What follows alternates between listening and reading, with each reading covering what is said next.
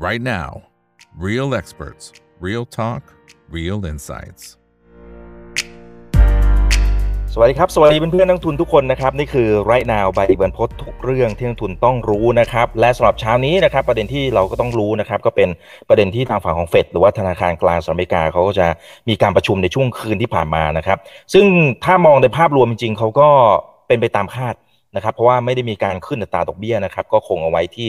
ระดับเดิมก็คือ 5.25%จนถึง 5.5%เนาะนะครับแต่ว่าก็ดูเหมือนถ้าไปดูจากตัวดอทพลอตเนี่ยอาจจะยังไม่จบนะครับเรื่องของการขึ้นดอกเบี้ยอาจจะมีการขึ้นอีกสักครั้งหนึ่งนะครับแต่ว่าไส้ในจะเป็นยังไง นั่นคือสิ่งที่เราจะพูดคุยกันนะครับกับท่านของพี่ออสตินนะครับซึ่งสำหรับคนไหนที่เข้ามาแล้วนะครับก็ฝากกดไลค์กดแชร์ทุกช่องทางเลยนะครับทั้ง Facebook YouTube Twitter ครับ House ห้อง o v e r l a Chat แล้วก็ TikTok ด้วยเนาะนะครับวันนี้ได้เกียรติจากพี่ออสตินครับดรปิยศักดิ์ปานสารผู้อำนวยการอาวุโสฝ่ายวิจัยการลงทุนบริษัทหลักทรัพย์ Innovest X จำกัดนะครับ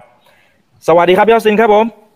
สวัสดีครับ ท่านผู้บริหารแหมกำลังนั่งรถไปนิวยอร์กปะเนี่ยไปประชุมอันยูเอ็นเปล่าโอ้มีได้ครับมีได้ครับ โอเคครับคนที่เข้ามาแล้วนะครับ อยากจะถามอะไรก็พิมพ์เข้ามาได้เลยนะครับ เพื่อนๆนะครับ โอเคนะครับสำหรับในภาพรวมก็ดูจะ อาจจะยังไม่ได้เหนือความคาดหมายนะพี่ยอสินนะครับหมายถึงว่าก็ไม่ได้ขึ้นอะไรอัตราดอกเบี้ยอะไรต่างๆ แล้วก็ส่งสัญญาณเรื่องของการขึ้นอัตราดอกเบี้ยต่อในช่วงปลายปีนะครับ แต่ว่าพอดูไส้ในเฮ้ยมันก็มีหลายจุดที่ เราก็เออเราเราต้องวิเคราะห์กันต่ออยู่เหมือนกันนะ เพราะว่าถ้าไปดูทางฝั่งของตลาดทุนเองเนี่ยจริงตลาดอเมริกาเนี่ยถ้าดูตลาดตอนที่ปิดเนี่ยจริงๆก็ปิดไม่ได้เยอะอะไรมากมาย แต่ว่าระหว่างวันก็ถือว่าผันผวนมากทองคำเนี่ยตอนกลางคืนเนี่ยนะครับพุ่งปรี๊ดเลยอาจจะมีถอยในช่วงเช้าที่ผ่านมา แต่ถือว่า เหวี่ยงพอสมควรเลยทีเดียวอ่าเดี๋ยวให้พี่ยอซินค่อยๆไล่กันไปทีละจุดนะครับ ครับผมครับก็ถ้ามองในภาพในเรื่องของตัว FOMC และผลต่อตลาดที่น้องอีกได้ได้บลีฟมาเนี่ยนะครับผมก็จะเห็นภาพว่าตลาดอาจจะค่อนข้าง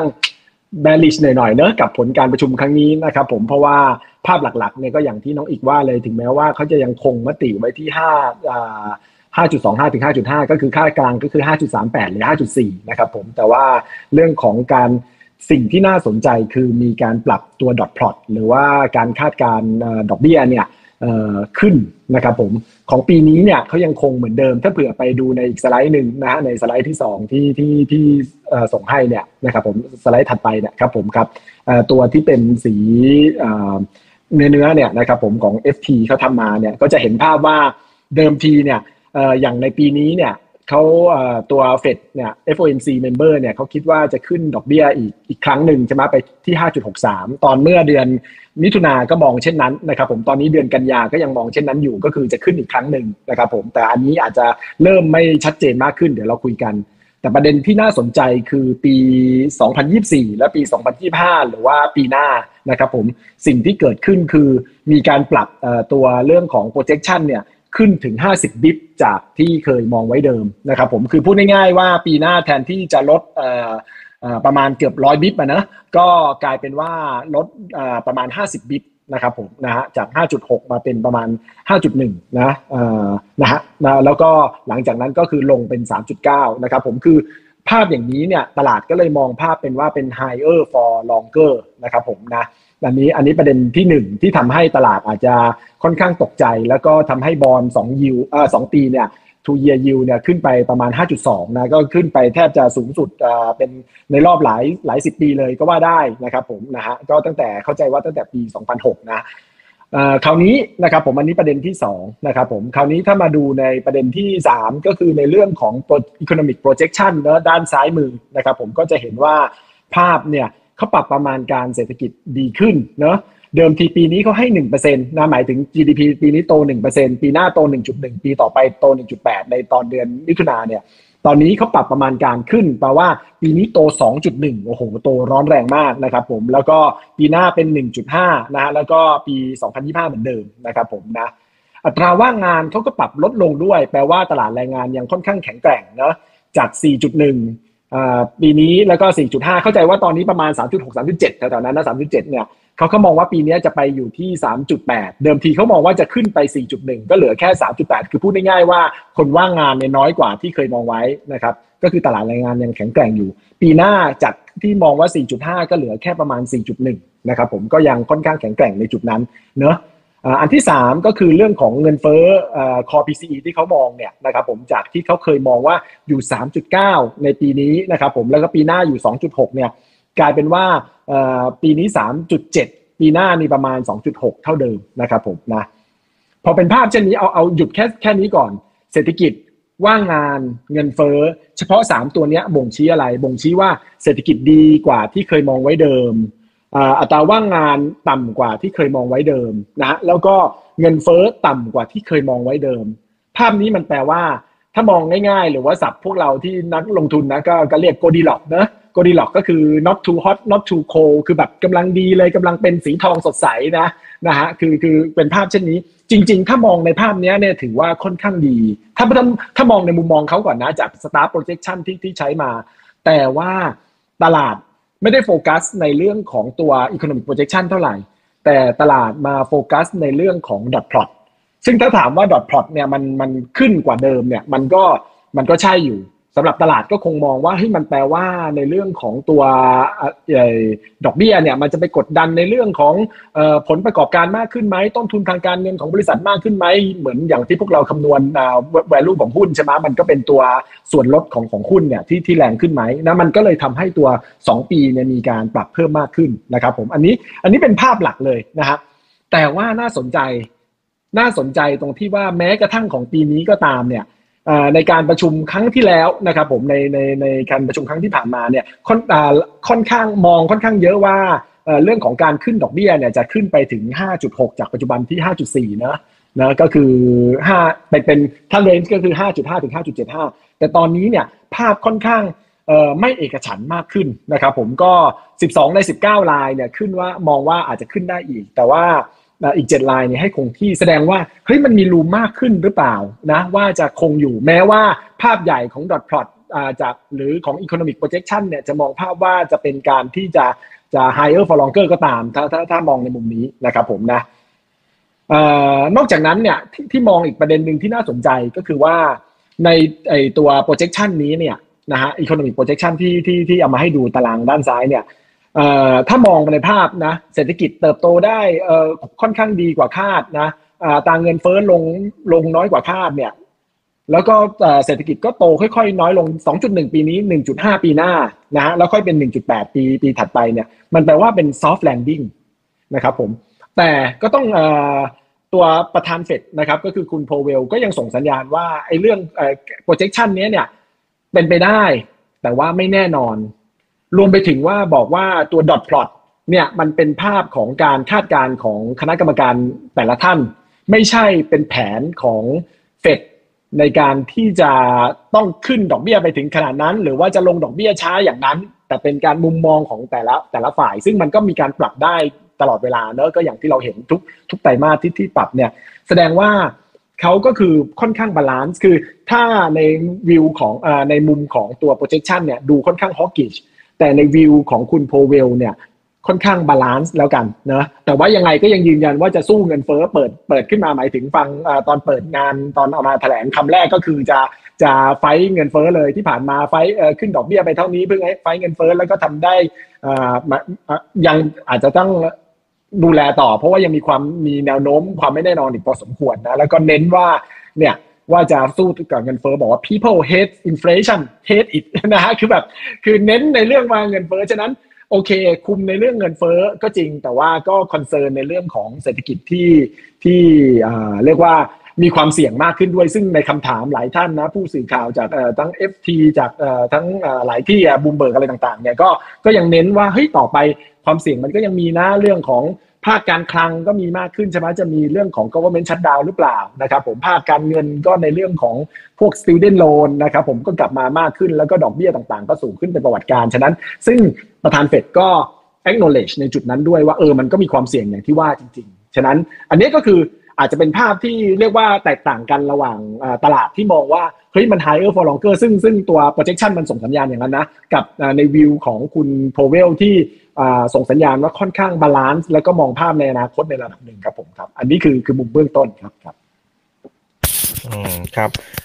ถ้าเป็นในมุมมองของ Fed ที่ที่พี่ออเสียนอธิบายก็คือว่าเขามองว่ามันมีโอกาสที่เป็น soft landing นะครับ แต่ว่ามันมีข้อมูลชุดไหนที่พอพี่ออสินมองดูแล้วเฮ้ยอันนี้มันอาจจะมองโลกสวยเกินไปป่ะ ก็คือถ้าถ้าเป็นมุมของพี่เนี่ย พี่มองว่ามันมีความเสี่ยงค่อนข้างหลายประการนะครับ ผมอย่างแรกก็คือในเรื่องของพวกตัวตลาดแรงงานเนอะตลาดแรงงานจริง ๆ ก็ก็ค่อนข้างวีคลงค่อนข้างเยอะเหมือนกันนะ เรื่องอัตราตำแหน่งงานที่เปิดใหม่มันค่อนข้างมันมันลดลงเร็วนะตอนนี้เหลือประมาณ 9 ล้านต้นๆนะจากประมาณ 12 ล้านนะครับผมแล้วก็ถ้าเทียบกับคนว่างงานเนี่ยก่อนหน้านี้คืออัตราตำแหน่งงานเปิดใหม่ต่อคนว่างงานเนี่ยประมาณ 2.3 ก็คือพูดง่ายๆคือตำแหน่งงานเปิดเยอะเลยคือคือนายจ้างเนี่ยประมาณพยายามดึงแรงงานเข้ามานะฮะในขณะที่คนว่างงานเนี่ยค่อนข้างน้อย ตอนนี้เนี่ย คนว่างงานเริ่มเยอะขึ้นในขณะที่ตำแหน่งงานเนี่ยเริ่มลดลง มันคือมันเริ่มเข้ามาสู่สมดุลกันมากขึ้นตอนนี้อัตราอยู่ประมาณ 1.6มั้งนะครับผมก็คือค่อนข้างลดลง อันนี้อันนี้อาจจะเป็นเป็นจะเรียกว่าซอฟก็ได้แต่ว่า looking forward เนี่ยความเสี่ยงมันก็อาจจะมีมากขึ้นในจุดนั้น แล้วถ้าเผื่อเราดูในภาพใหญ่ตัว PMI ต่างๆ ของทั่วโลกรวมถึงในของอเมริกาเองก็ค่อนข้างซอฟนะครับ นอกจากนั้นเนี่ยพี่ก็ยังค่อนข้างกังวลในเรื่องของ 3 ความเสี่ยงนะครับผมพอดอกเบี้ยยังอยู่ในระดับสูง จะจะเรียกว่า higher for longer อย่างที่หลายฝ่ายพูดก็ได้เนี่ยมันก็จะทำให้เกิด 3 ความเสี่ยงอย่างในสไลด์ถัดไปนะครับผมตัวแรกก็คือในเรื่องของตัวอสังหาริมทรัพย์เพื่อการพาณิชย์หรือว่า commercial real estate เนอะ ราคาของเขาเนี่ยตกลงค่อนข้างแรงนะครับ ผมก็ตอนนี้ราคาก็ลง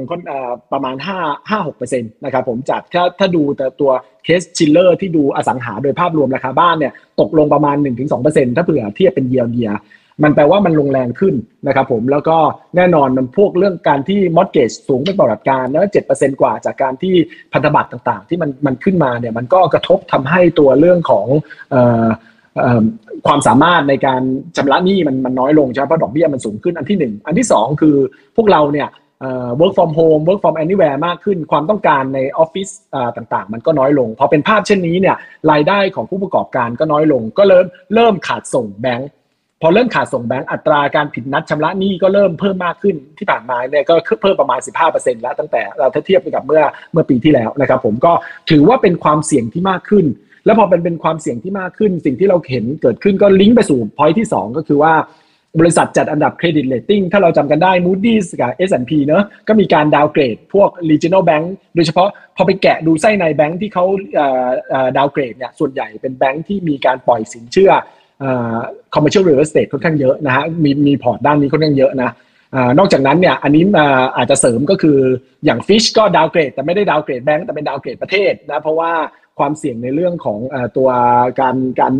การทะเลาะกันระหว่างเดโมแครตรีพับลิกันแต่ว่าตอนนี้น่าจะเป็นรีพับลิกันทะเลาะกันเองอย่างที่เราเห็นเนี่ยเรื่องของตัว government shutdown ที่เหลืออีกสิบกว่าวันอะไรต่างๆเนี่ยมันคือมันคือความเสี่ยงในแง่ของภาพของด้านต้นทุนการเงินด้วยอะไรด้วย แล้วก็การผิดนัดชำระหนี้ด้วย และสุดท้าย ซึ่งซึ่งก็เป็นความเสี่ยงใหม่ ซึ่งซึ่งก็ต้องจับตานะครับผมก็คือในเรื่องของ household เนอะเรื่องของครัวเรือนนะครับผมตอนนี้ดอกเบี้ยบ้าน ดอกเบี้ยลดดอกเบี้ยบัตรเครดิตเนี่ยแทบจะสูงเป็นประวัติการหมดแทบจะทุกอันนะครับผมนะและนอกนั้นก็คือยังมีเรื่องของหนี้กยศหรือว่าหนี้เพื่อการศึกษาเนอะที่กลับมาเก็บใหม่นะครับผมซึ่งโซฟาตอนนี้เริ่ม ถึงแม้เขาจะไม่เริ่มเก็บทันทีเนี่ยแต่มีคนเริ่มมาจ่ายดอกกันเรียบร้อยแล้วเลยตัวเม็ดเงินก็ต้องต้องต้องมีการจ่ายมากขึ้น ซึ่งตามที่พี่คำนวณเนี่ยปกติมันประมาณ 500 ดอลลาร์ต่อต่อ 400ถึง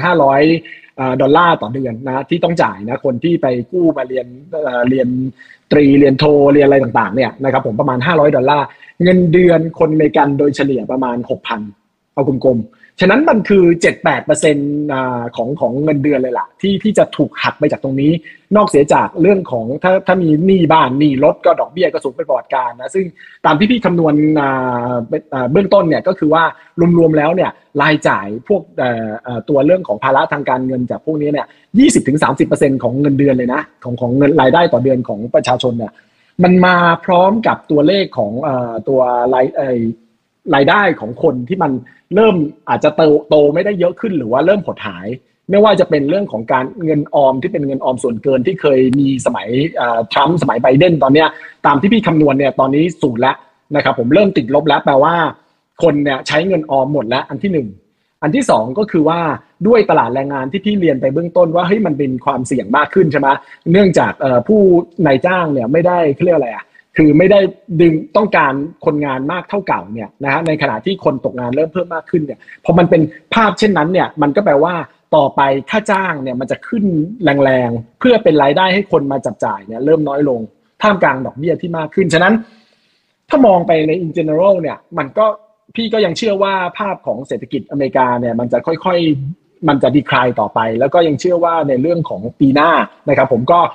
เราปรับประมาณการในเรื่องของดอกเบี้ยอเมริกานะฮะเดิมทีเราคิดว่าอาจจะมีสิทธิ์ที่จะเริ่มลดดอกเบี้ยได้ในช่วงปลายปีนี้ ก็เลยมองว่าเออต้นปีหน้าเนี่ยเศรษฐกิจอเมริกาจะเริ่ม derail หรือว่าชะลอลงค่อนข้างชัดเจนขึ้นนะครับผมแล้วก็มีสิทธิ์ที่จะลดดอกเบี้ยได้ แล้วก็อาจจะลดดอกเบี้ยได้มากกว่าที่เฟดคาดด้วย ถ้าเผื่อเฟดคาดว่า 50 bips ในปีหน้าเนี่ยเราก็มองว่าอาจจะประมาณ หนึ่งถึงหนึ่งจุดสองห้าเปอร์เซ็นต์แถวนั้นนะครับผมลดลดลงค่อนข้างเยอะตามไอ้ dot plot ที่ที่เคยทำมาประจำนะครับผมที่ที่อยู่ในสไลด์ถัดไปก็เรียนสรุปเป็นประมาณแบบนี้นะครับผมแต่ว่า ก็เนี่ยใช่ใช่รูปเนี้ยนะครับผมก็เราเชื่อว่าสิ้นปีดอกเบี้ยอาจจะไปอยู่แถวๆ4.1เนอะแล้วก็จะหยุดตรงนั้นในขณะที่ของเฟดเนี่ยเขาเขามองดอกเบี้ยสิ้นปีหน้าจะอยู่ที่ที่ 5.1 แล้วก็ 3.9 คือคือดอทพอตเนี่ยเขามองอย่างค่อยเป็นค่อยไป แต่แต่ในมุมเราเนี่ยก็คือเชื่อว่าถ้าเขาลดแล้วเนี่ยเขาน่าจะลดแบบต่อเนื่องแล้วก็ลดทีเดียวในช่วงต้นปี แล้วก็ครึ่งปีหลังก็จะไปทรงอยู่แถวๆ4.1 ไปนะครับผมในขณะที่เศรษฐกิจอเมริกาในช่วง ต้นปีนะครับผมครึ่งปีแรกก็จะเริ่มเห็นความเสี่ยงชัดเจนขึ้น Q4 เนี่ยจะชะลอลงอย่างมีนัยสำคัญระดับหนึ่งแหละนะครับผมแล้วก็แล้วก็เริ่มเข้าสู่ภาวะที่จะถดถอยมากขึ้นในปีหน้านะครับผมซึ่งแต่ก็ต้องเรียนว่าวิวของเราก็แตกต่างจากวิวของเฟดซึ่งเฟดเนี่ยในในครั้งนี้เขาค่อนข้างอย่างที่เรียนไปก็ค่อนข้างเป็น soft landing นะคือคือชะลออย่างค่อยเป็นค่อยไปอะไรต่างๆ ซึ่งน่าสนใจคือคุณโพเวลไม่ได้เรียกว่ายังไงดีอะคือคือลดไม่ได้ จะเรียกว่าไม่ได้ให้น้ำหนักมากก็ไม่ถึงขนาดนั้น แต่ว่าคล้ายๆว่าลดทอนว่า เออเป็นไปได้นะในในการคาดการณ์ของเฟดนะ แต่ว่ามันก็มีความเสี่ยงนะ คือมีความเสี่ยงทั้งแย่กว่า แล้วมีความเสี่ยงที่เงินเฟ้อยังอยู่ในระดับสูง ก็คือเป็นวิวที่ค่อนข้าง balance กว่าเฟดนะครับผมครับครับอืมครับ อ่า โอเคนะครับ แล้วก็มีคำถามนะครับ อันนี้สองอันรวมกันนะครับ มีนาสกายกับคุณอิสระนะฮะเขาบอกว่า เป็นไปได้ไหมครับ ถ้าหลุดจากโกดีล็อกส์นะครับ มันอาจจะแย่กว่าเดิมนะฮะ แล้วก็เข้าสู่ภาวะถดถอยแบบรุนแรงเหมือนที่หลายฝ่ายก็พยายามจะเตือนเหมือนกัน ก็ก็ถ้าเป็นพี่ก็ค่อนข้างชัดเจนละมันมันก็เป็นภาพเช่นนั้น เพราะว่า มันไม่มีทาง ถ้าในมุมพี่มันก็ไม่มีทางที่มันจะลดซี่อยู่อย่างนั้นดอกเบี้ยที่สูงเป็นประวัติการมาคุยกันน้องอีกกี่ครั้งก็พูดใช่ไหมก็สูงสูงกว่าปี 2008เนอะดอกเบี้ยในตลาดอะไรต่างๆเนี่ยแล้วก็ดอกเบี้ยที่แท้จริงก็คือหักลบกับเงินเฟ้อเนี่ยมันก็มันก็อยู่สูงด้วยเหมือนกันนะก็สูงแทบจะเป็นประวัติการอย่างอย่างที่ว่าเนี่ยพอมันเป็นภาพเช่นนั้นเนี่ยมันก็มี something got to give อะ และไอ้ไอที่ผ่านมาก็ก็ยอมรับนะครับผมว่าเอ้ยเราอาจจะมีมุมมองที่ค่อนข้างแบริชกว่ากว่าที่มันเป็นจริง แต่ว่าก็ต้องยอมรับว่าในช่วงที่ผ่านมาเนี่ยมันมาจากในเรื่องของเงินที่ที่มันยังมีอยู่เยอะพอสมควร ทั้งเงินออมจากสมัยทรัมป์สมัยไบเดนอันที่หนึ่งอันที่สองก็คือตลาดแรงงานเนี่ยออพอหลังจากไอ้ตัวเรื่องของโควิดเนี่ยมันมันช็อกเหมือนกันนะ คือคนคนงานมันขาดอะพอคนงานมันขาดแล้วเขายังหางานไม่ได้การที่การที่คล้ายๆว่าคนตก คนที่ว่างงานจากอีกที่หนึ่งแต่ว่าในในจ้างอีกรัฐหนึ่งต้องการเนี่ยมันก็ทำให้เรื่องการดึงเรื่องของตัวค่าจงค่าจ้างเนี่ยมันยังอยู่สูง มันก็เลยเป็นตัว support ในเรื่องของการบริโภค การบริโภคเลยค่อนข้างดีนะครับผมแล้วก็ตัวค่าจ้างยังค่อนข้างดี แต่ว่าภาคการผลิตก็ไม่ดีนะ ภาคการผลิตก็แย่นะ การลงทุนก็ติดลบอะไรต่างๆเนี่ยฉะนั้นพอพี่ หมายถึงการลงทุนในที่แท้จริงนะการลงทุนในในใน real sector เนี่ยก็ก็ค่อนข้างเสี่ยงมากขึ้นอะไรต่างๆเนี่ยรวมถึงพวกก็ industrial production PMI ด้านนี้อะไรต่างๆ ฉะนั้นพี่ก็เลยมองว่าเออในยังไงก็ตามเนี่ยมันมันคงอยู่ในภาพนี้ไม่ได้ และปีหน้าน่าสนใจคือโลกมันกำลังจะแย่ลงมากขึ้นใช่ไหมยุโรปเนี่ยเสี่ยงกว่าอเมริกาค่อนข้างแน่นอนใช่ไหมฮะเงินเฟ้อก็ยังค่อนข้างสูงดอกเบี้ย4%นะดอกเบี้ยอเมริกา 5.4เนอะนะครับผมก็ ถึงคุณลาการ์ดบอกว่าจะไม่ขึ้นแล้วก็แต่ก็ยังมีสิทธิ์จะขึ้นได้นะครับผมในฝั่งของยุโรปนะฮะท่ามกลางในเรื่องของเศรษฐกิจที่กำลังจะเข้าสู่ recession ในประเทศขนาดใหญ่อย่างตัวฝรั่งเศสอย่างเยอรมันใช่ไหมจีนก็มีปัญหานะครับผมอย่างที่เราเห็นถึงแม้ว่าในในเชิงช่วงสั้นๆ จะดูฟื้นตัวในเชิง cyclical เนี่ยแต่ว่าพอภาพรวมมันเป็นแบบนี้เนี่ยยังไงยังไงมันก็ต้องฉุดในเรื่องของอเมริกาในระดับหนึ่งนะครับผมก็ ทั้งภาพของโลกทั้งภาพในเรื่องของการเรื่องของคอน sumer นะ household อย่างที่เรียนไปเรื่องของภาคธุรกิจอะไรต่างๆ เราก็เลยค่อนข้างเชื่อว่าในปีหน้าความเสี่ยงยังมีค่อนข้างอยู่ ถ้าเผื่อไหนๆก็ไหนๆละอีกสไลด์หนึ่งแล้วกันนะครับผมอันนี้ก็คือเป็นเป็นวิวที่ที่เรามองเนี่ยจะเห็นว่าไอตัวช่วงออย่างกราฟไอตารางขวามือช่วง เดือน 3 ก็คือไตรมาสที่1เนี่ยเราเรามองว่าจะเริ่มเป็นบอททอมของเศรษฐกิจโลกเหมือนกันนะ เพราะว่าเราจะเห็นการที่เข้าสู่แดนลบของตัว GDP ของอเมริกาของยุโรปอะไรต่างๆนะครับผมนะส่วนจีนก็จะชะลอลงในในในช่วงต้นปีอีกทีหนึ่งนะครับผมนะซึ่งพอมันเป็นภาพเช่นนั้นเนี่ยนะ ก็จะเห็นการลดดอกเบี้ยของตัวธนาคารกลางต่างๆ โดยเฉพาะในฝั่งของยุโรปอเมริกานะครับผมแล้วก็แล้วก็ทำให้เศรษฐกิจในครึ่งหลังฟื้นขึ้นมาได้ คือปีหน้าเรามองเศรษฐกิจโลกไม่ค่อยสวยนักนะครับเป็นโลกฟ้าหม่นนะครับผมจะมีประเทศเดียวที่อาจจะดูดีขึ้นก็คือในเรื่องของประเทศไทยนะที่ที่อาจจะเป็นไทยฟ้าเปิดนะครับผมจะเห็นว่าตัวถ้าถ้าดูด้านซ้ายมือเนี่ย กราฟสีดำๆมันจะค่อยๆวิ่งก็คือวิ่งพุ่งขึ้นนะครับผมไปไปค่อนข้างเยอะในในช่วงแบบปีหน้าแล้วก็ปีหน้าเนี่ยอาจจะโตประมาณ 4.1 จากปีนี้ที่โตที่ 2.7 นะครับผมก็จากในเรื่องของการเมืองจากในเรื่องของ policy อะไรต่างๆ ฉะนั้นมันก็เลยจะเกิดการเรียกว่าการคอนทดิกกันนะการต่างกันระหว่างภาพของโลกกับภาพของไทยในปีหน้า ปีหน้าสิ่งที่อาจจะต้องจับตาขออนุญาตต่อไปเลยเนอะก็คือในเรื่องของภาพเอ่อเรื่องของค่าเงิน เพราะว่าสิ่งที่จะเกิดขึ้นก็คือถ้าเรามองอั s ัมชันของเราคือนโยบายต่างๆ โดยเฉพาะดิจิตอลวอลเล็ตแล้วก็อื่นๆ ของภาครัฐเนี่ยจะสามารถทำได้ในระดับหนึ่ง แล้วก็จะบูสต์เศรษฐกิจให้จากที่เคยมองไว้ที่3เนี่ยเป็นเป็น4%เพราะเป็น4%เนี่ยภาพก็คือว่าในขณะที่โลกมีปัญหาเนี่ยการนำเข้าก็จะสูง เพราะว่าเศรษฐกิจในประเทศฟู แต่ว่าการส่งออกจะแย่ เพราะว่าเศรษฐกิจนอกประเทศฟุบนะพอเป็นภาพเช่นนั้นอะตามหลักการเนี่ย ในเชิงของ real sector เนี่ยบาทจะเงินจะไหลออกจาก real sector ค่อนข้างเยอะ บาทจะอ่อนจากฝั่งนี้มาก แต่ว่าในทางกลับกันในฝั่งของประเทศไทยเนี่ยเรื่องของด้วยนโยบาย digital wallet แล้วก็รวมไปถึงเศรษฐกิจประเทศที่ฟื้น แล้วก็ฐานเงินเฟ้อปีนี้ที่ต่ำปีหน้าเงินเฟ้อจะสูงขึ้น ปีหน้าเงินเฟ้อไทยเนี่ยอาจจะอยู่แถวๆสามจุดหกนะฮะจากปีนี้ที่แถวๆหนึ่งจุดเจ็ดพอเงินเฟ้อขึ้นสูง แบงก์ชาติคงต้องขึ้นดอกเบี้ยในปีหน้าแบงก์ชาติไทยธนาคารแห่งประเทศไทยเนี่ยคงต้องขึ้นดอกเบี้ยในปีหน้า ซึ่งจะจะเป็นอีกไซเคิลหนึ่งพอวันว่าเขาขึ้นดอกเบี้ย ท่ามกลางโลกที่จะลดดอกเบี้ย ปีหน้าสิ่งที่จะเกิดขึ้นก็คือว่าฟันฟลูจะไหลเข้าไทยผ่านในเรื่องของ financial sector ถ้ามองในมุมโลจิกแบบนี้นะครับฟันฟลูไหลเข้า financial sector ไหลออกจาก real sector ค่าเงินบาทปีหน้าจะผันผวนมากนะครับผมแล้วก็คงต้องจับตาให้ดีในมุมในมุมพี่ก็จะมองว่าค่าเงินบาทอาจจะมีสิทธิ์ที่จะอ่อนไปอยู่แถวๆสามสิบหกในปีหน้าจากปีนี้ค่าเฉลี่ยจะอยู่แถวๆสามสิบห้าครับผมประมาณนี้ครับผมครับสิ่งที่ต้องจับตาครับอืมอืมครับอ่าแต่ว่ามันจะมีผลต่อกรงงในช่วงสัปดาห์ถัดไปไหมครับยอสิน มันจะกลายเป็นอีกหนึ่งตัวแปรที่เขาต้องคิดหนักมากขึ้นไหมแล้วจะมีผลอย่างไร ครับก็ เขาก็คงคิดหนักมากขึ้นมั้งนะฮะคือจริงๆเนี่ยในมุมพี่เนี่ยรวมถึงตัวสแตนของท่านผู้ว่าที่ไปพูดตามที่ต่างๆ ก็คือตามภาคเหนือภาคใต้แบงค์ชาติสาขาต่างๆ ตอนนั้นนะนะคือเหมือนเขาจะหยุดแล้วล่ะ เพราะว่าที่ผ่านมาคือต้องยอมรับเลยว่าแบงค์ชาติอยากที่จะขึ้นดอกเบี้ยขึ้นไปกว่าที่พวกเรามองกัน เรามองว่า 2 น่าน่าจะพอนะฮะโดยโดยภาพใหญ่เนอะแต่แต่แบงก์ชาติเนี่ยอาจจะมีแนวในใจคือ 2.5นะฮะอย่างที่เราเคยมาพูดกันเรื่องของเรียวอาซาอะไรพวกเนี้ยนะครับผมก็คือเขาอาจจะมองที่ตรงนั้น แต่พอวันว่าเขาเริ่มขึ้นมากขึ้น แล้วก็ขึ้นถึง 2.25 สิ่งที่เกิดขึ้นคืออีโคโนมิกมันแย่ Q2 GDP ออกมา 1.8 ใช่ไหมพี่คาด 2.5 ตลาดคาด 3.1 เขาก็คงคาดใกล้ๆกันคือคือเห็น 3%เพอมันแย่ขนาดนั้น เพราะว่าเรื่องของส่วนหนึ่งคือดอกเบี้ยที่สูงแล้วก็กระทบเศรษฐกิจเนี่ยเขาก็เลยเริ่มพอสเริ่มส่งสัญญาณที่ pause ขึ้น แต่กลายเป็นว่าพอวันว่ามีตัวนโยบาย digital wallet ออกมาเริ่มออกมาเนี่ยก็เลยเริ่มมี ผู้ว่าก็เลยอย่างที่เราเห็นอาจจะเป็นไม่ถึงกับวิวาทะแต่ว่าเป็นความเห็นที่แตกต่างกันระหว่างผู้ว่ากับท่านนายกใช่ไหมฮะก็เลยก็เลยมีประเด็นที่ที่หลายฝ่ายได้ยินกันในช่วงนี้แต่ว่ามันก็เลยเป็น sense ที่ว่าเฮ้ย keyword ของการที่อยากที่จะขึ้นดอกเบี้ยมันกลับมา keyword เหล่านั้นถ้าถ้าฟังผู้ว่าหรือว่า statement จากแบงก์ชาติอะไรต่างๆคีย์เวิร์ดคือ search for yield คีย์เวิร์ดคือ normalization คีย์เวิร์ดคือดอกเบี้ยอาจจะในระยะยาวไม่ได้มองแค่ แค่ภาพปัจจุบันแต่ดู outlook dependent คือคือมองภาพ outlook ข้างหน้าไม่ใช่ดูในภาพปัจจุบัน เพราะภาพปัจจุบันนี้คือเงินเฟ้อมันต่ำมาก 0.7 0.8 มันไม่ควรจะขึ้นมันควรจะลดซะด้วยซ้ำอะแต่เขาบอกว่าเขาไม่ได้มองปัจจุบันเขามองอนาคตไอ้ keyword พวกนี้กลับมาหมดเลย ก็เลยค่อนข้างหวั่นใจ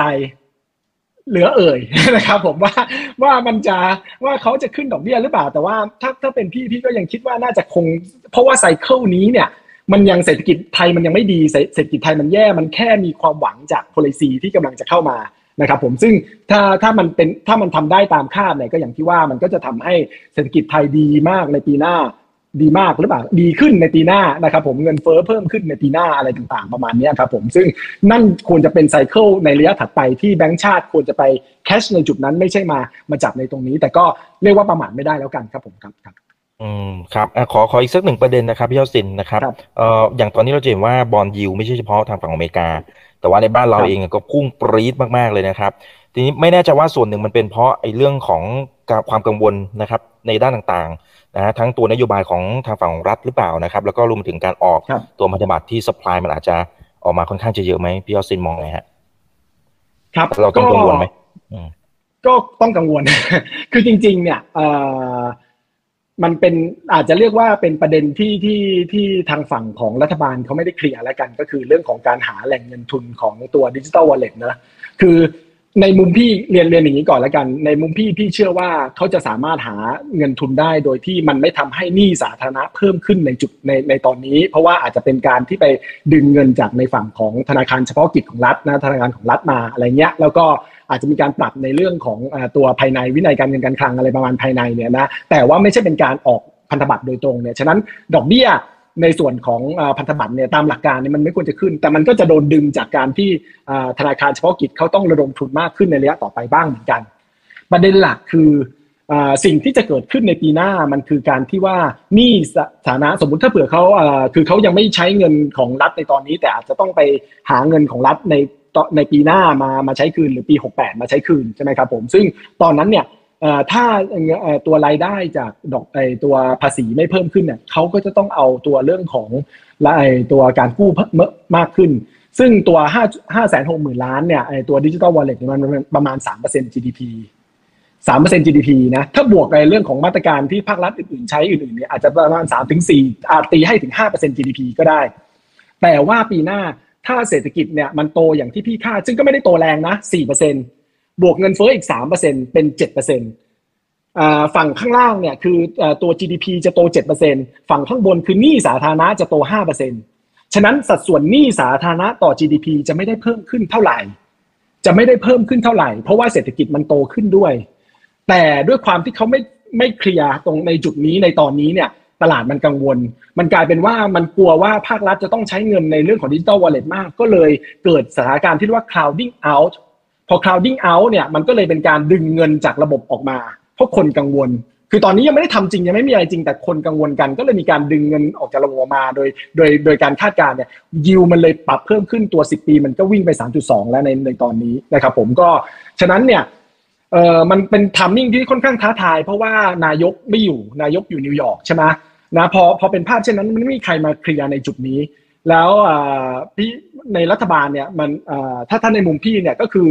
ถ้ามีนักเศรษฐศาสตร์หรือว่ามีอะไรที่ที่มาพูดอย่าง clear ว่าแบบ เฮ้ยในที่สุดมันมันมีการที่จะสามารถที่จะ finance กันได้ในระดับหนึ่งนะ แล้วก็มันจะทำให้เศรษฐกิจโตขึ้นนะ แล้วมันก็จะช่วยนะคือ มันไม่ใช่เป็นการดึงเงินออกจากระบบมาเฉยๆแต่ว่ามันดึงเงินแล้วมันก็เอ่อทำให้ในเรื่องของตัว GDP มันก็ขึ้นขึ้นมาด้วยมันทำย้อนกลับมาด้วยเนี่ยฉะนั้นโดยเลโชโดยภาพรวมมันไม่ได้เพิ่มขึ้นเท่าไหร่เนี่ยถ้ามองภาพเนี้ยมันจะ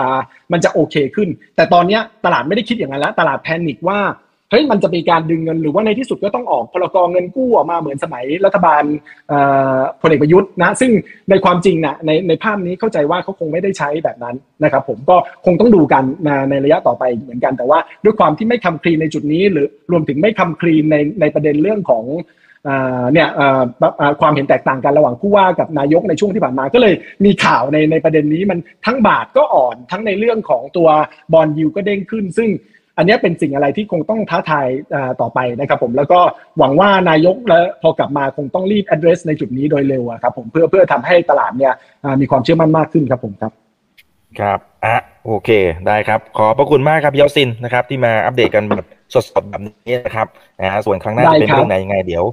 รอติดตามกันนะครับ วันนี้ขอบพระคุณมากๆครับพี่ยอดซินครับครับสวัสดีครับ สวัสดีท่านผู้ชมด้วยครับ ครับผมเจอกันใหคม่รับครับคนไหนเข้ามาตอนท้ายก็กดไลค์กดแชร์ทุกช่องทางนะครับ นี่คือ right now ใบอิบันพศทุกเรื่องที่นักทุนต้องรู้ครับ สวัสดีครับ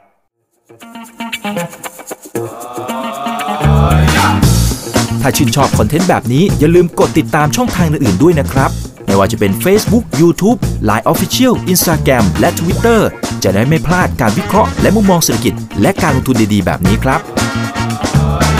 อย่าลืมนะครับว่าเริ่มต้นวันนี้ดีที่สุด ขอให้ทุกท่านโชคดี และมีอิสรภาพในการใช้ชีวิต ผมอีกบรรพฒนาเพิ่มสุขครับ